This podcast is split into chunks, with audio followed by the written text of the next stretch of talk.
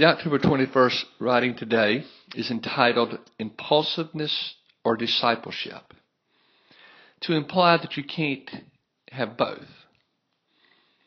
The passage is from Jude.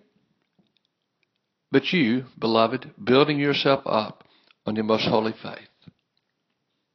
Jude, like James, is a half brother of Jesus.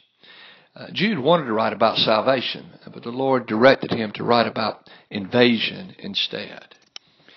In the book of Jude, he gives three criteria for being able to uh, defend and to, against those who the apostate people who are coming in, and to best honor God. One is building, one is praying, and one is expecting.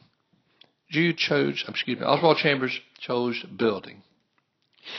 He says that one of the central ingredients of building is to, for to be patient, not to be impulsive.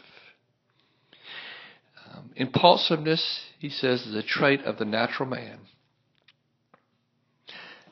I do find that there's a central pattern in Scripture that God teaches us to wait and be still.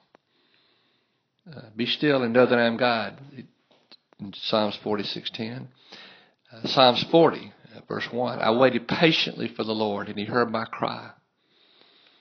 Romans 8:25, but if you hope for that which you do not have, wait patiently for it.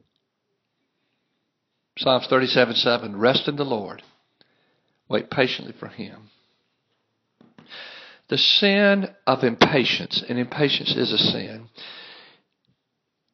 The sin of impatience uh, is a test from God to see if we're going to wait for Him or we're going to be impulsive and respond in the flesh. Oswald says in the last paragraph, we don't need the grace of God to withstand crisis. Human nature and pride are sufficient for us to face that stress and strain. But it does require the supernatural grace of God to live 24 hours of a day as a saint. I think the message that Oswald sending to us today is, is you're building your foundation. It has to be built on using God's teaching and timing. Impulsiveness is of the flesh. The word from the Lord is from the Spirit. Be still and wait on God.